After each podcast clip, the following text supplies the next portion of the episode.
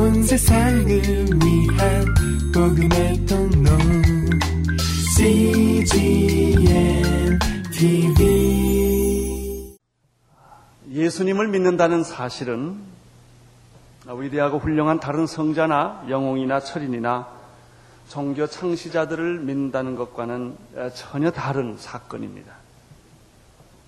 왜냐하면 그들은 아무리 위대하고 훌륭하다 할지라도 한 인간에 불과하기 때문에 그렇습니다.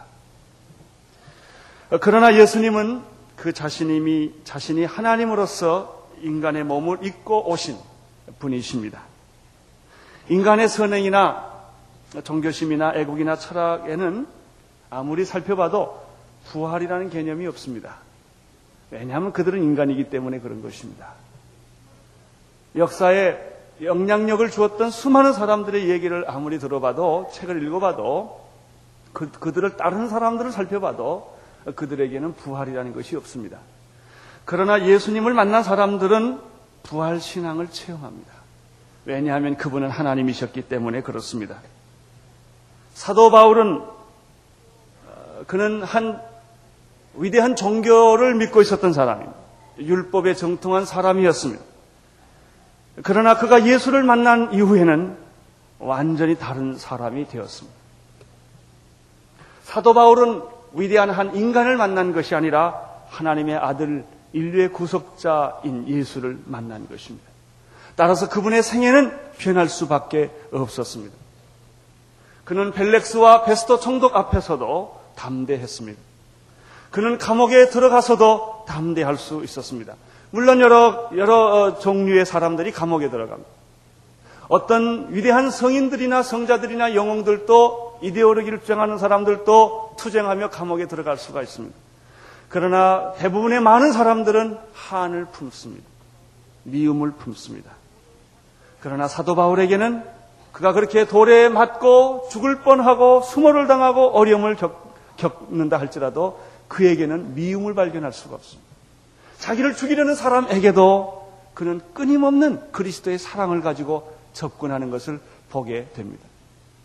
왜냐하면 그가 만난 분이 바로 예수 그리스도였기 때문에 그렇습니다. 사도 바울은 아그리빠 왕 앞에서 자신이 어떻게 예수님을 만났는가를 설명을 합니다. 나도 여러분이 고발한 사람들처럼 과거에는 예수 믿는 사람들을 싫어했고 핍박했고 잡아 죽이려고 했고 감옥에 집어넣으려고 했다는 것입니다. 그러나 그렇게 예수님을 핍박하고 예수 믿는 사람을 잡으려고 가는 도중에 나는 예수를 만나게 되었다. 예수를 만났는데 그분은 인간이 아니라 우리의 메시아요, 구원자요, 하나님의 아들이라는 사실을 깨닫고 나는 지금 이제 예수를 위해 살고 예수의 종이 되고 노예가 되고 그리스도의 복음을 증거하는 사람으로 변했다고 아그리빠 왕 앞에서 그는 담대하게 자기의 신앙 고백을 합니다. 그는 예수님으로부터 음성을 듣게 됩니다. 16절을 소급해서 보겠습니다. 16절 같이 읽겠습니다. 시작.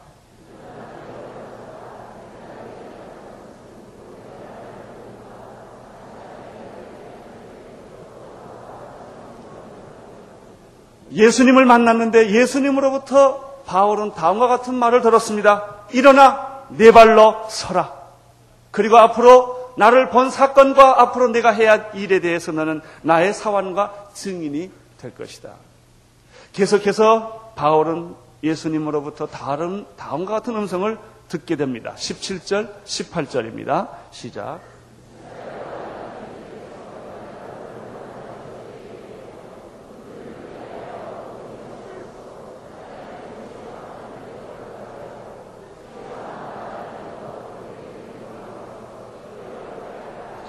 내가 너를 이스라엘과 이방인들에게 보내는데 그 이유는 그들의 눈을 뜨게 하여 어둠에서 빛으로 사단의 권세에서 하나님께로 돌아가게 하고 죄사함과 나를 믿어 거룩하게 된 무리 가운데서 기업을 얻게 하는 일을 네가 해야 한다는 거예요. 이런 음성을 듣고 사도 바울은 주의 복음을 전하는 사람으로 변신을 하게 됩니다. 그리고 그러한 얘기들을 지금 아그리파 왕 앞에서 그냥 있는 그대로 이야기를 합니다.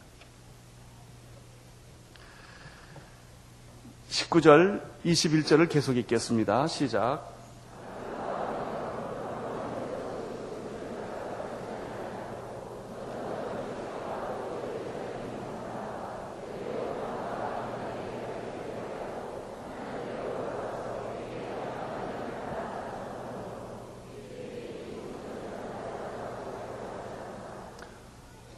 어, 바울은 내가 왜 여기 감옥에 잡혔는가? 왜 사람들이 나를 죽이려고 하는가?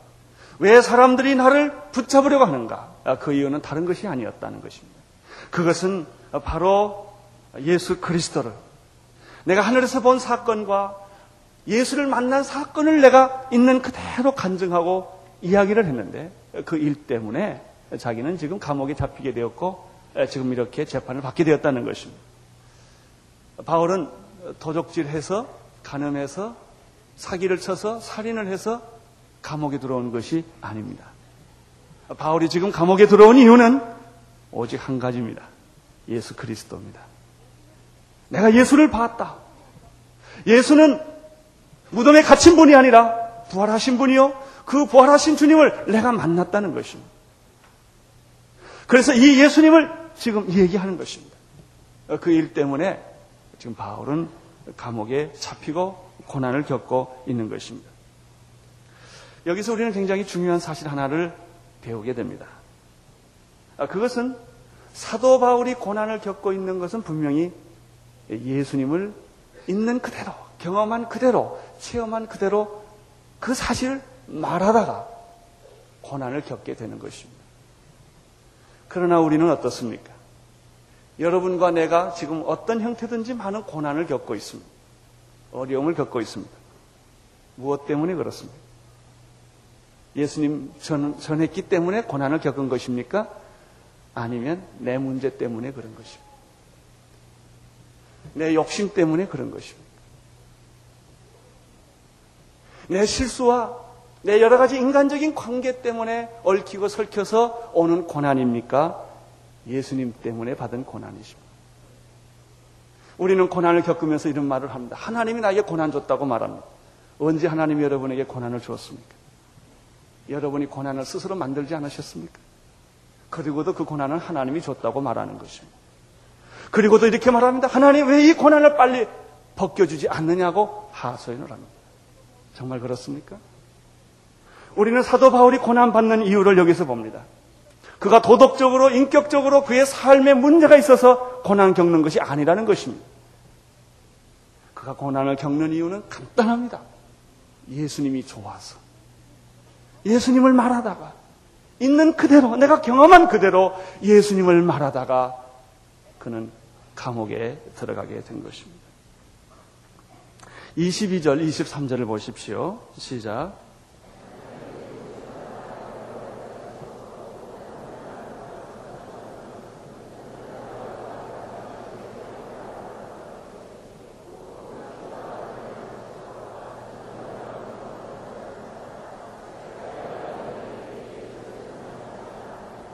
어, 여기 22절에 보면 재밌는 표현이 하나 나옵니다. 어, 하나님의 도우심을 받아 이런 말이 나옵니다. 어, 그런데 고난이라는 의미가 바울과 우리가 갖는 고난의 의미가 좀 다르듯이 이 하나님의 도우심의 의미도 좀 다른 것을 발견하게 됩니다. 우리가 보통 하나님의 은혜를 받았다. 하나님의 도우심을 받아 내가 여기까지 왔다. 뭐 우리 찬송가에도 그런 게 있죠. 지금까지 지내온 거 하나님의 은혜라. 이 찬양이 있어요. 그런데 우리는 보통 하나님의 도우심, 하나님의 은혜라는 말을 말할 때 그게 무슨 얘기입니까? 죽을 뻔하다가 살아났다 그런 얘기. 병 들었다가 나았다는 얘기예요. 내가 고난과 위기와 역경 속에 있다가 하나님의 도우심으로 내가 살게 되었다는 것을 가리켜 하나님의 은혜를 받았다, 하나님의 도우심을 받았다라는 말을 씁니다. 그러나 오늘 이 22절을 보십시오. 사도 바울은 그렇게 쓰지 않습니다. 그가 말하는 하나님의 도움이란 무엇입니까? 그가 여기서 말하고 있는 하나님의 은혜란 무엇입니까? 그것은 복음을 증거할 기회를 준 것을 가리켜 말하는 것입니다.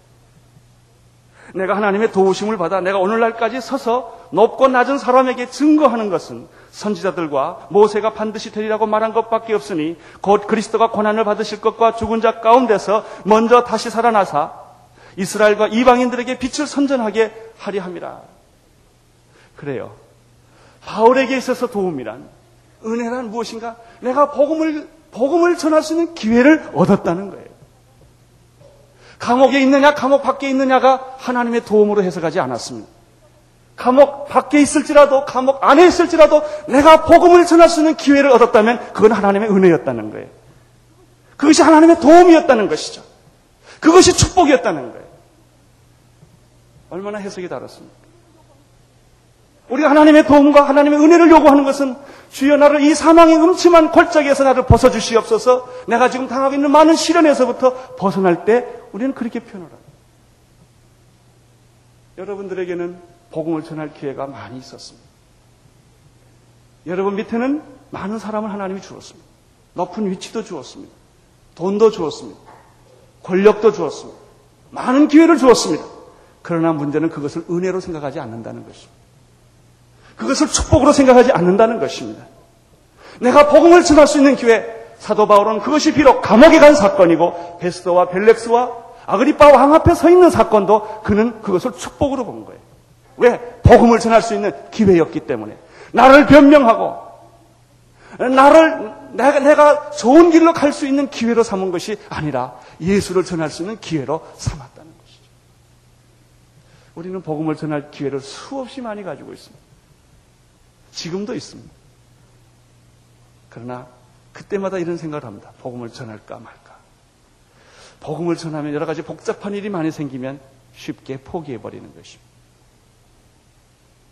사도 바울은 고난을 사도 바울이 생각하는 고난. 그것은 그리스도의 복음을 전하기 위한 고난. 그가 받았던 사도 바울의 은혜라고 하는 것은 하나님이 도와줬다고 하는 사건은 그가 예수를 전할 수 있는 기회를 가졌다는 것입니다.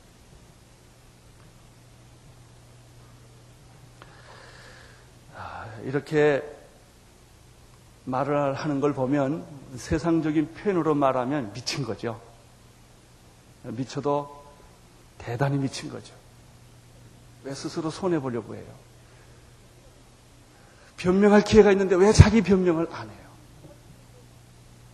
얼마든지 이익을 취할 수 있는데 그 이익을 취하지 않는 거예요. 세상 사람들의 눈으로 보면 미친 거죠. 그래서 총독 베스터가 그 말을 듣고 있다가 아, 흥분을 하게 됩니다. 24절입니다. 같이 읽겠습니다. 시작.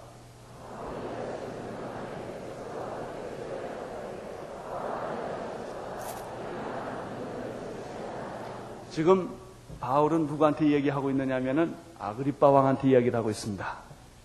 근데 그 옆에서 듣고 있던 베스터 총독이 더 이상 들을 수가 없었어요. 바울아, 내가 미쳤구나! 이렇게 그냥 그, 어, 지금 한참 변증하는데 이 베스터가 뛰어들어서 소리를 지릅니다. 내 학문이 너를 미치게 했구나. 베스터에 의하면 바울이 무식쟁이가 아니라는 사실을 알게 됩니다. 그는 정말 유대인의 율법에 정통한 학자입니다. 바울 아 내가 미쳤구나. 이 말은 무슨 말일까요? 베스터가 흔들렸다는 얘기입니다. 굉장히 감당할 수 없이 그 바울이 자유스럽고 복음 앞에서 자유스럽고 떳떳하고 사실을 말하는 여러분 사실만큼 설득력 있는 게 없습니다. 사실을 말하면 사람이 흔들려요. 진실을 말하면 사람이 흔들리는 거예요. 보통 사람들이 얘기하다가요, 어, 무슨 얘기를 하면 상대방이 벌컥 화를 내죠. 그왜 그런 줄 아세요? 사실이니까. 아니라고 말하지만 사실이니까. 굉장히 충격을 받는 거예요. 사실은 사람에게 충격을 주는 거예요. 진실은 진리는 사람에게 충격을 주는 것이죠. 베스더가 네가 미쳤구나. 이것은 지금 베스더가 굉장히 흔들리고 있다. 이 진리 앞에서 당황하고 있다 하는 그런 내용입니다.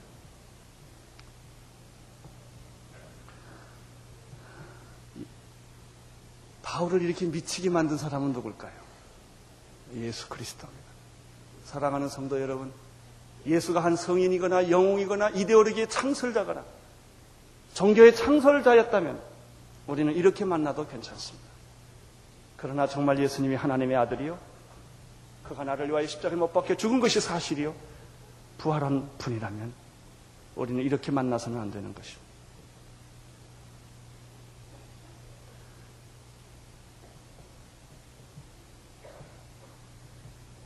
저는 이번에 이재한 목사님 여러 많은 분들이 오셨는데 이재한 목사님 오셔서 말하는 가운데 제가 굉장히 개인적으로 도전과 아, 은혜를 많이 받았습니다.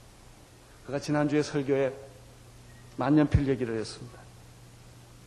자기가 개인적으로 가지고 있는 소유물이 만년필 하나인데 설교도 쓰고 성경 하는 편지도 쓰는 건데 자기 아들이 그 만년필을 자꾸 달라고 그랬다는 거예요. 그래서 아, 이건 내가 갖고 싶은데 고민하다가 그 마지막 남은 만년필까지 주고 나니까 어찌나 그렇게 자유로운지 그 얘기를 했습니다 지난주. 아, 제가 참, 참 감동을 받았습니다. 성자가 따로 없다. 무소유하면 되는 거지. 거기까지 갔어요, 그 사람. 정말 예수 미친 사람이에요. 우리가 그럴 수 있을까? 우리는 너무 많은 걸 소유하려고. 지식, 학문, 책, 다 소유, 명예, 다 소유, 소유하려고 그러죠. 지난번에 우리 교회에 오신 분 중에 많은 선교사들이 오셨는데, 한, 그때 한 3, 40명이 섰어요. 간단간단하게 스타카토 식으로 소개를 다 했는데, 끝날려니까 한 분이 내가 할 말 있다고 뛰어나온 분이 있었어요. 중국서 오신 분이었어요. 저는 그때 그분이 왜 자기가 이 얘기를 해야 되는지 몰랐어요. 그러나 그분 얘기를 자세히 듣고 보니까 그분은 전 중국에서 이번 지코에 대해 유일하게 비자로 중국 정부로부터 허락받은 한 사람이에요. 자기 여권을 막 꺼내면서 내가 비자 받았다 이거예요. 그 사람의 감격은 그 사람만 알죠. 누가 알겠습니까? 네, 이게 예수 믿는 거예요. 그 감격이 있는 거죠. 제가 직접은 못 들었습니다만 이번에 보스니아에서 온 자매 한 분이 있었다고 합니다. 비참하게 사람들이 죽어가고 피비 나는 전쟁 속에서도 하나님은 살아계셔서 그 자매를 인도하고 사역을 하게 했던 그 자매님이 이번에 왔어요. 너무 입은 옷이 형편이 없고 몽고에서 오신 분들 다 그런 분들이 지금도 이 지구상에는 많이 있습니다. 어쩌면 우리가 지금 사는 것은 그 사람들 덕분에 살고 있는지도 모르겠습니다. 그분들은 예수를 만난 사람, 하나님의 아들 예수를 만난 사람이에요. 내가 중요하지 않아요. 내 이익과 내 삶과 이런 것이 중요하지 않는 사람들. 아우라, 내가 미쳤구나. 내가 미쳤구나. 여러분, 미쳤다는 말 한번 들어보지 못한 것을 부끄럽게 여기시기를 바랍니다. 얼마나 정신 차리고 살았으면 미쳤다는 소리 하나 못 들어보고 살겠습니까? 그 부끄러운 얘기입니다. 안 미치기로 결정한 분도 있어요. 우리 어른들을 보면요, 자기 자녀들이 예수 잘 믿으면 좋아. 더 잘 믿으면 걱정을 합니다. 예, 그렇게 믿는 게 아니라고. 자녀들이 성교사로 가겠다 그러면 제일 방해하고 말리는 사람이 누구예요? 부모들이에요. 안 된다는 거예요. 다른 사람은 다 가도 너는 가지 말라. 그게 부모들입니다. 자녀들이 진리를 발견하고 좋은 일을 하려면 막는 사람들이 부모예요. 네. 다 어떤 한계 속에서 살아라는 거예요. 보통으로 살아라라는 것이죠. 사도행전 2장 12절에 보면 오순절에 성령의 역사들이 일어났을 때 사람들이 다 놀라서 의혹하여 서로 가로되 어찌 일이냐 하며 또 어떤 이들은 조롱하여 가로되 저희가 세술에 취했구나. 미쳤구나. 여러분 그 얼굴은 다른 얼굴에 세상에서 볼 수 없는 어떤 어떤 다른 얼굴이 있는 거예요. 세상의 어떤 상식과 이론과 세상의 모든 것과 것으로 해석할 수 없는 다른 어떤 것이 있는 거예요. 예수 만난 사람들.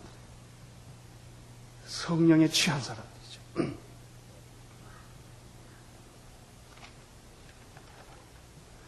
25절, 26절을 보겠습니다.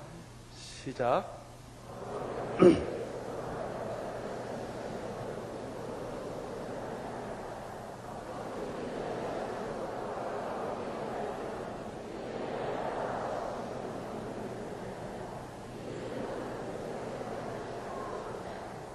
바울이 그렇게 말합니다. 베스도 각하여. 내가 미친 것이 아닙니다. 뭐 미쳤던 사람이 자기가 미쳤다고 말하겠습니까마는 바울이 이렇게 말합니다. 나는 정신을 차리고 참말을 하고 있습니다. 진실을 말하고 있습니다. 왕이여, 우리가 지금 하고 있는 이 이야기들이 왕도 모르지, 왕도 다 아시는 사건이 아닙니까? 사실 왕도 다 알죠. 일반적으로 사람들이 몰라서 그런 게 다 알고도 그러죠. 몰라서 그러잖아요. 알고 짓는 죄가 많을까요? 모르고 짓는 죄가 많을까요? 모르고 짓는 죄가 많으면 얼마나 좋을까요? 아니, 다 알아요. 다 알고 죄를 짓죠. 모르는 일이 아닙니다. 왕이여, 지금 일어난 이 사건은 한 구석에서 일어난 사건이 아닙니다. 비밀스럽게 일어난 사건이 아닙니다.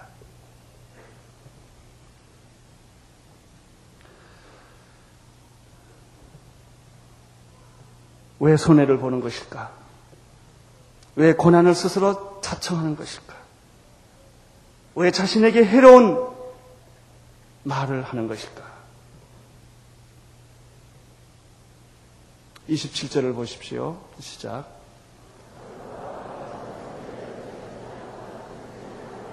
바울이 계속해서 아그리빠 왕에게 다음과 같이 도전을 합니다.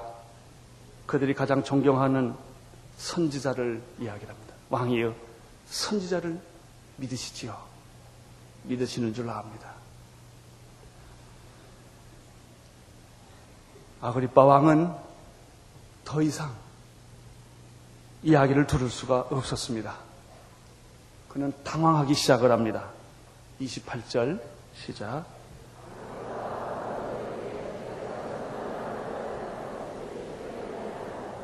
예, 이 말은 무슨 말이냐면 정신 안 차렸으면 그리스도인 될 뻔했다 그 말입니다. 내가 정신 차리고 있기 망정이지. 내가 작은 말로 나를 그리스도인으로 만들려고 하느냐? 이게 무슨 소리냐면 아그리빠 왕도 흔들리고 있다는 소리. 그것이 복음입니다. 그것이 진실입니다. 그것이 진리입니다. 사실 아그리빠 왕은 형편없는 인간입니다. 자기 누이 동생하고도 살고 우리가 입으로 담기 어려울 정도로 어렵고 복잡한 사람.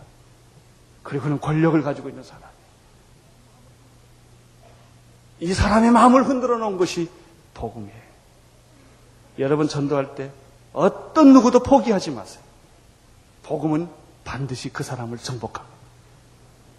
아그리빠 왕이 흔들리기 시작을 했습니다. 그러나 여기서 보면 그가 흔들렸지 예수님을 영접했다는 얘기가 없습니다. 베스터 각하도 마찬가지. 왜? 그가 그렇게 마음이 흔들렸으면서도 왜 그가 예수님을 영접하지 못했을까?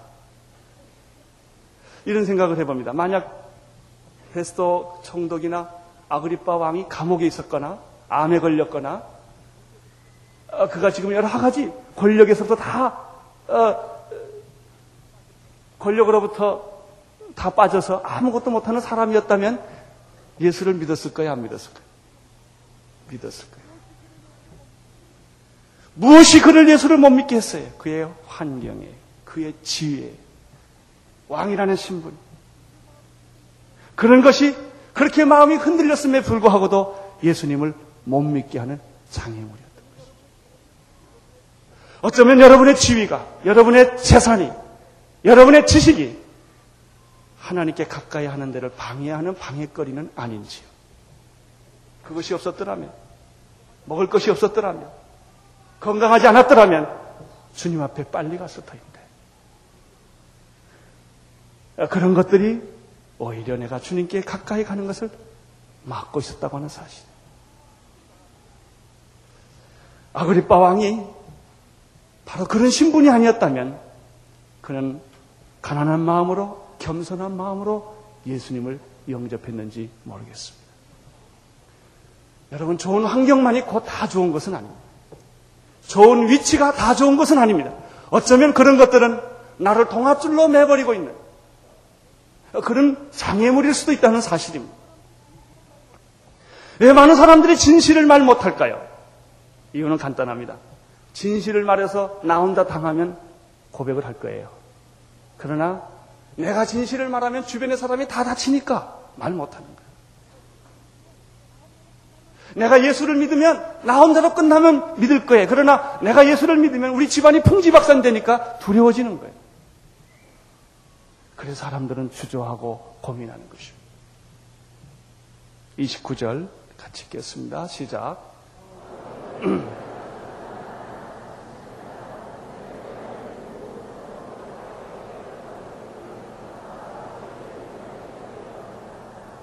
바울이 가라되 말이 적으나 많으나 말을 많이 했거나 적게 했거나 짧은 시간에 얘기했거나 오랜 시간에 얘기를 했거나 이런 것은 별로 중요하지 않다는 것입니다.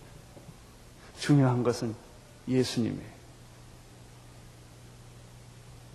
당신뿐만 아니라 오늘 내 말을 듣는 모든 사람들은 내가 이렇게 결박당한 것 외에는 다 나를 닮기를 원한다. 아, 저는 이 말에 굉장히 충격을 받습니다. 이제 우리가 오늘 공부하면 26장을 끝납니다. 27장, 28장 이제 두 장 남았습니다. 사도행전을 공부해 가면서 저는 굉장한 도전을 많이 받습니다. 너는 뭐냐? 너는 누구냐? 특별히 사도 바울을 보면서 너는 오늘 교회 목사고 많은 사람에게 설교하는 너는 누구냐? 사람들이 보는 내가 아니라 하나님 앞에서 너는 누구냐? 저는 지금까지 사도행전을 공부해 오면서 제 자신이 이 설교를 하면서 얼마나 도전을 받는지. 과연 이렇게 자유한가? 과연 이렇게 복음 앞에서 순수한가? 바울은 그렇게 말했습니다. 내가 결박당한 것 외에는 다 나를 닮아라. 내가 믿는 예수. 이렇게 되기를 원한다.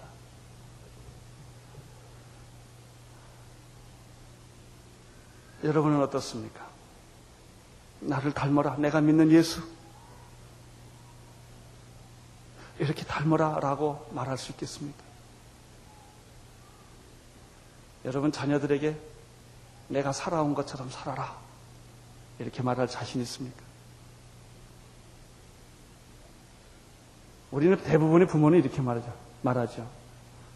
나는 이렇게 살았지만 너는 다르게 살아라. 나처럼 살지 말아라. 그렇게 말하. 나처럼 더럽게 돈 벌지 말아라.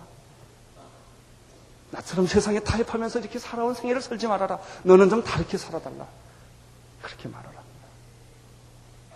그러나 바울은 내가 감옥에 갇힌 것 외에는 다 내가 믿는 예수, 내가 살아온 이 생애를 너도 그렇게 살기를 바란다. 얼마나, 얼마나 놀라운 말인지 모릅니다. 나는 우리 자녀들에게 이렇게 말할 수 있어야 된다고 믿습니다. 내가 이 믿은 예수대로 너도 그렇게 믿고 살아라. 내가 돈은 없다. 명예도 없다. 내가 너한테 줄 것은 아무것도 없지만 이 예수 하나를 내가 너에게 줄 수 있다. 이렇게 말할 수 있는 부모님들이 돼야 될 줄로 믿습니다. 내가 이 결박당한 거 외에는 다 나처럼 되기를 원한다. 누구도 내 말을 듣는 모든 사람은 다 이렇게 되기를 원한다. 이 말 속에 우리는 두 가지를 더 생각할 수가 있습니다. 하나는 예수님이라고 하는 분은 최악의 상황에서도 최선의 삶의 의미를 주시는 분이라는 뜻이에요. 감옥에 들어가서도 어려움에 있어도 예수님은 이렇게 말하게 하실 수 있는 분이세요. 이렇게 말할 수 있게 하시는 분이에요. 우리가 세상에서 다 실패했다 하더라도 예수님 한 분을 끝까지 붙들고 있다면 그는 성공한 사람이에요. 그러나 우리가 세상에서 모든 것을 다 얻었다 할지라도 예수님에 대한 생각이 희미하다면 다 잃어버린 사람. 두 번째, 우리 인생이란 게 뭐예요? 인생의 성공이라는 것이 무엇입니까? 인생의 행복이라는 게 뭐예요? 이렇게 말할 수 있는 거예요. 그러면 인생은 후회 없죠. 저는 그런 생각해요. 결박한 것 외에는 다 하나를 담기를 원한다. 과연 내가 이런 말을 할 수가 있을까? 저는 그렇게 되기를 원합니다. 32절 같이 읽겠습니다. 시작.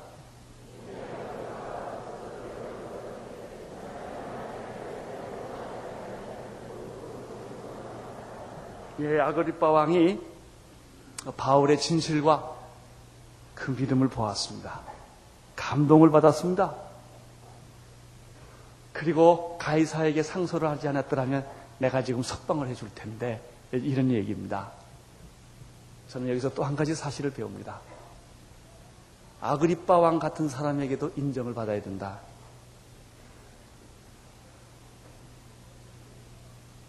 여러분, 우리는 우리를 힘들게 하고 어렵게 하는 사람들을 늘 만납니다.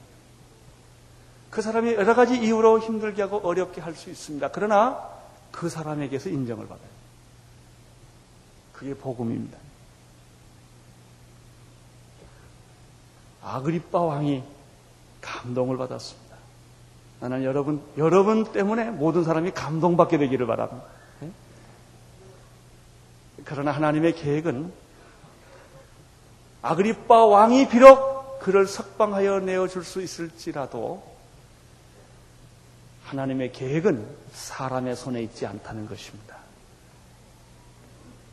석방할 기회가 있을지라도 바울은 로마로 가야 합니다.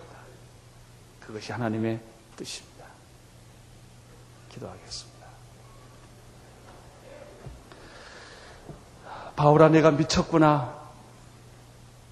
사람들은 그렇게 말을 했습니다. 주님, 우리도 그런 비슷한 말을 듣게 해 주시옵소서. 또 그런 사람이 되게 하여 주옵소서. 감옥에 있거나 감옥 밖에 있거나 건강하거나 병들거나 성공했거나 실패했거나 간에 주님 오직 예수만이 우리에게 있게 되기를 원합니다. 예수만을 전할 수 있는 그런 감격과 즐거움과 기쁨이 넘치기를 원합니다. 주님 축복하여 주옵소서. 예수님의 이름으로 기도드리옵나이다. 아멘.